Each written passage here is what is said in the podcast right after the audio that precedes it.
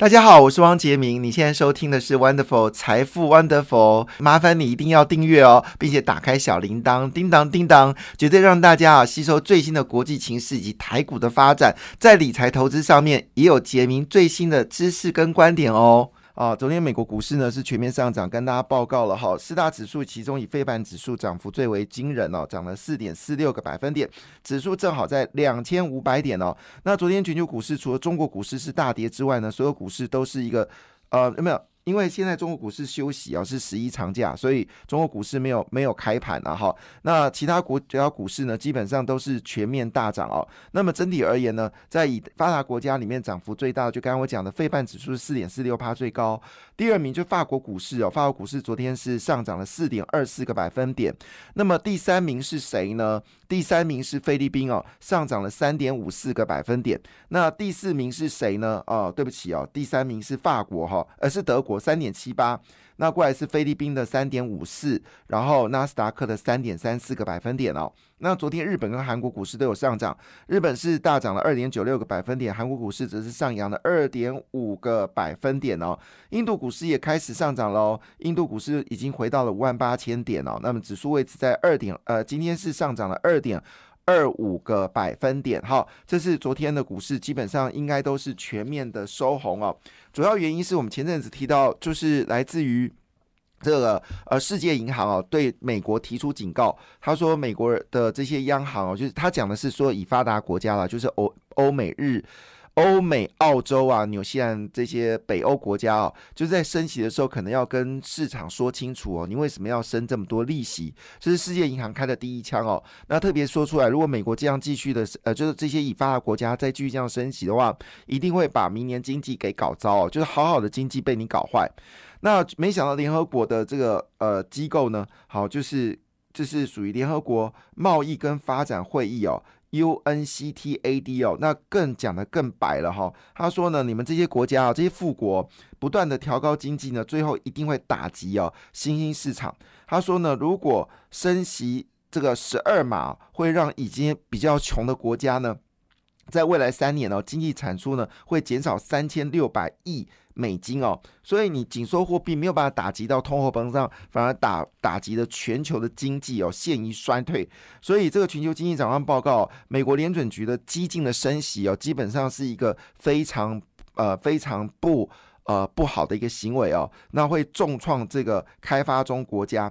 那我们知道，其实美国联准局副主席哦也。特别强调一件事情，这个升息是不是已经过头了？那我在这个礼拜天晚上的财富 Wonderful 的文章里面就有特别提到，美国最大的问题不是利率，美国最大的问题是房地产太贵了。还有一件事情是印了太多的钞票，所以美国应该做的事情就是有效去打击哦房地产跟这个，所以基本上以现在十二码其实够了。现在美国的房贷利率已经接近到七个百分点了，事实上销售已在减少当中。台湾也是哦，那么呃，台湾的房地产呢，确实已经开始要下滑了，所以呃，因为实在涨过头了，我觉得建商哈玩太过头了哈，建商玩太过头了，但是我没有想到徐国勇竟然说这个。房地产是火车头啊，只能呃，只能可以缓涨，但是不能大跌哈。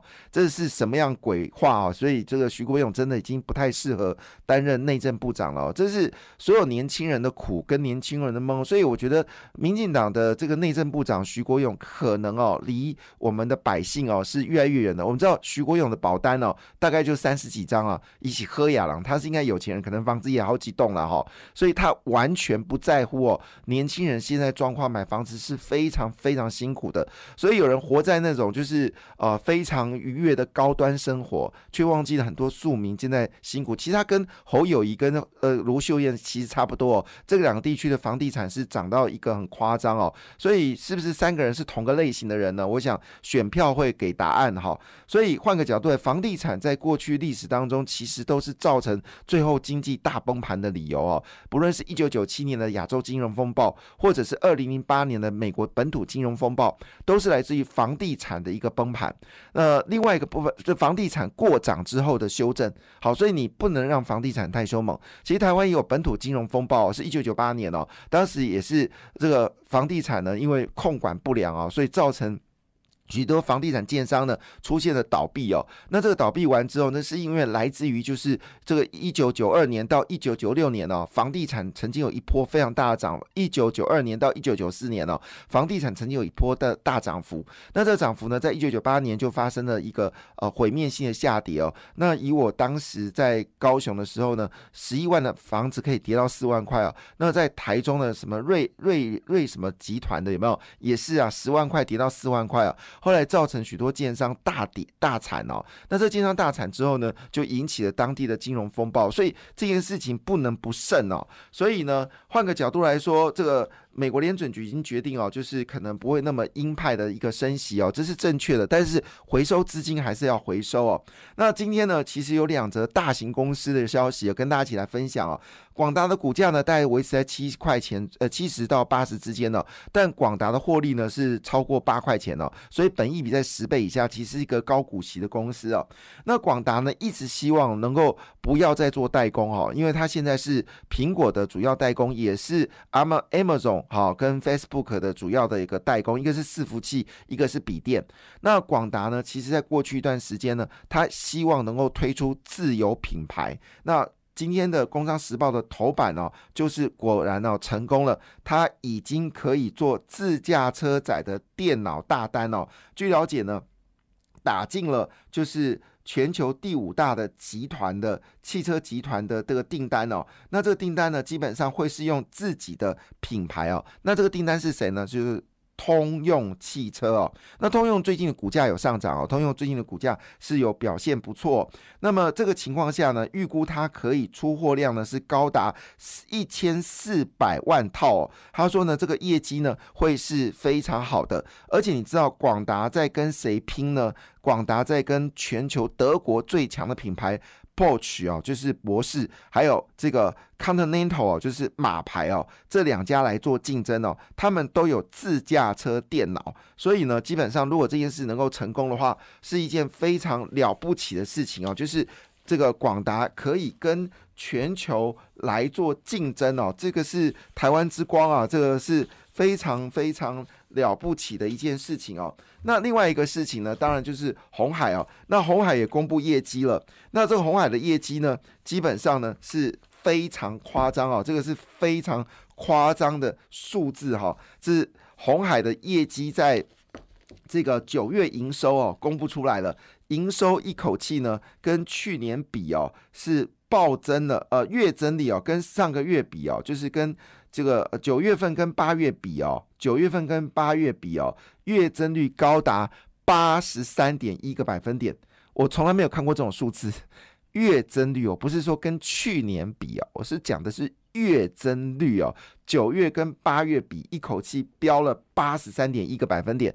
但你因为说呢，八月份业绩不好，错了，八月比七月份月增率也是超过十个百分点哦。所以看起来红海这次这个苹果的手机，这个高高阶手机哦，真的是赚到一个吐哦。那。跟去年比呢，则是年增率四十点三个百分点。请记得，红海是一个极大的一个公司哦，它可以达到是不是我们说的成长型公司才有的四十点三个百分点，相当的可怕。这是可怕的一个数字，非常非常可怕哦！那这是。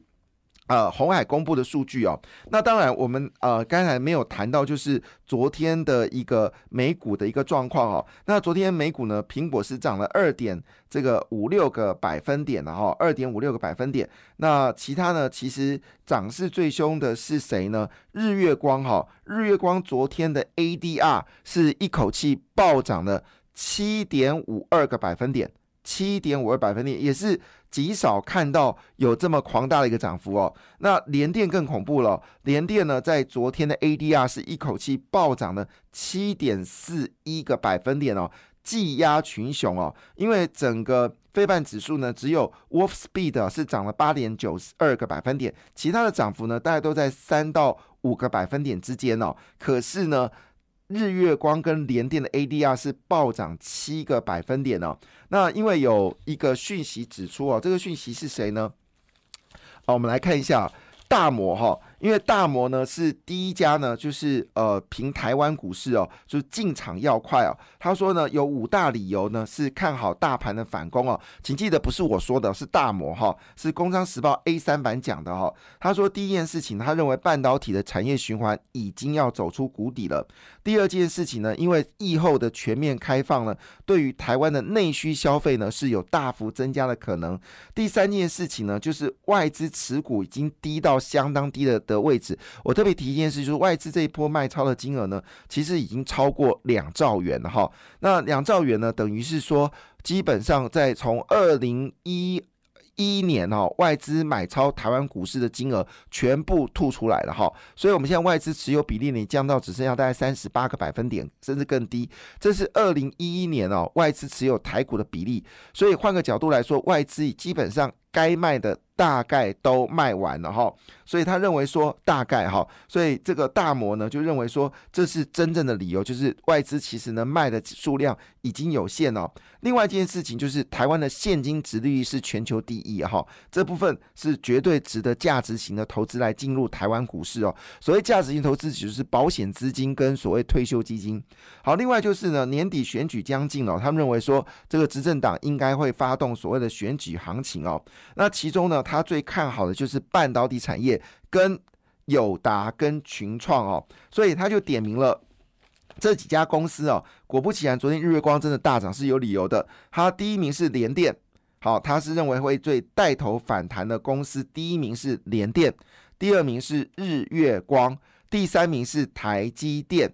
第四名是利基电，第五名是南亚科，第六名是联发科，第七名是环球金，第八名是世界先进。那另外后面两名呢是信华跟。祥硕，所以呢，看起来今天 IC 设计股应该会有一个爆冲的格局哦。但是如果以这个所谓的半导体这些类股来看的话呢，其实你可以直接买，就是半导体 ETF 比较快哈。半导体 ETF 可能比较快，半导体 ETF 或者是你直接买，就是元大五十哈，元大五十哈，这这个是最快的，因为你真的不知道到底哪只股票会有可能大反弹哦。那这是由大摩所提供的讯息哦，不是我。提供的讯息，所以看新闻还是要注意自己的风险哈。那昨天呢？啊，另外就是我们看再关心一下啊，那在这个所有上涨格局当中呢，我刚才讲了，除了日月光是大涨之外呢，其中还有一则新闻哦，就是美国电动车 Rivian 哦，那昨天是暴涨了十三点八三个百分点，主要原因呢，它的电动车的销售量呢已经大幅的增加。另外就 G G N 哦，通用哦，那我们刚才讲广达是交通用这个就是车用电脑嘛，哈，那昨天的广呃通用的股票呢是一口气飙升了。八点九一个百分点哦，八点九一个百分点。那主要通用汽车呢，目前为止呢，它也加速进军到所谓的电动车，主要是因为美国这个拜登呢推出了两个法案哦，一个是清洁能源法案嘛，哈，就在基础能源、基础建设这部分，那里面是有补贴哦，就电动车。那后来呢，又推出了一个。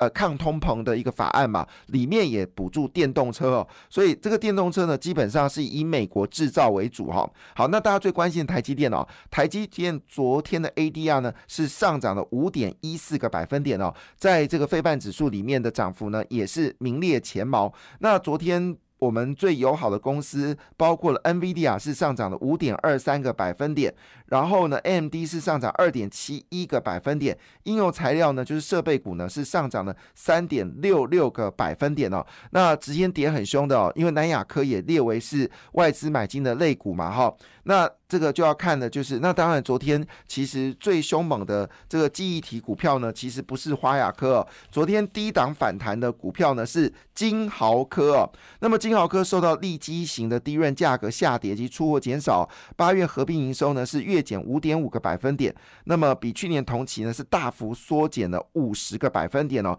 基本上这个数字很惨哦。但是呢，它在非记忆体的产品持续扩大市占率哦。音讯放大器的出货呢。是非常的明显，那主要原因是因为呢，明年的业绩会有成长的空间，而事实上呢，最近呢，大家都在减产低润哦，使得金豪科呢最高股价呢是一百八十二块哦，那么最低呢是跌到只剩下六十块钱哦，昨天跌到六十块钱哦，这一百八跌到六十块哦，这个已经打到。骨折了哈。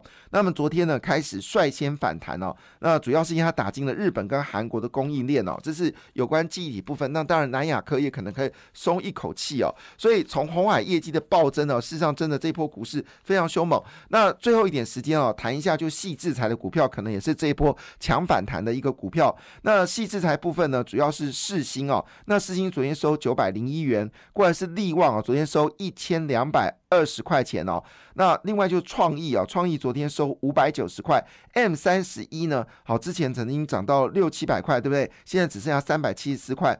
另外就爱普哦，爱普真的是便宜到一个可怕，它今年可以赚大概一个股本哦，股价呢是一百五十八块哦，哎呦，这个真的是跌到蛮凶的，跌到骨折哦，这个九九点，这个今年赚九点二。另外在窄板部分也可能有大爆发，包括南电、新星跟锦硕呢，昨天都有狂涨啊，提供大家做参。感谢你的收听，也祝福你投资顺利，荷包一定要给它满满哦！请订阅杰明的 Podcast 跟 YouTube 频道《财富 Wonderful》，感谢，谢谢露拉。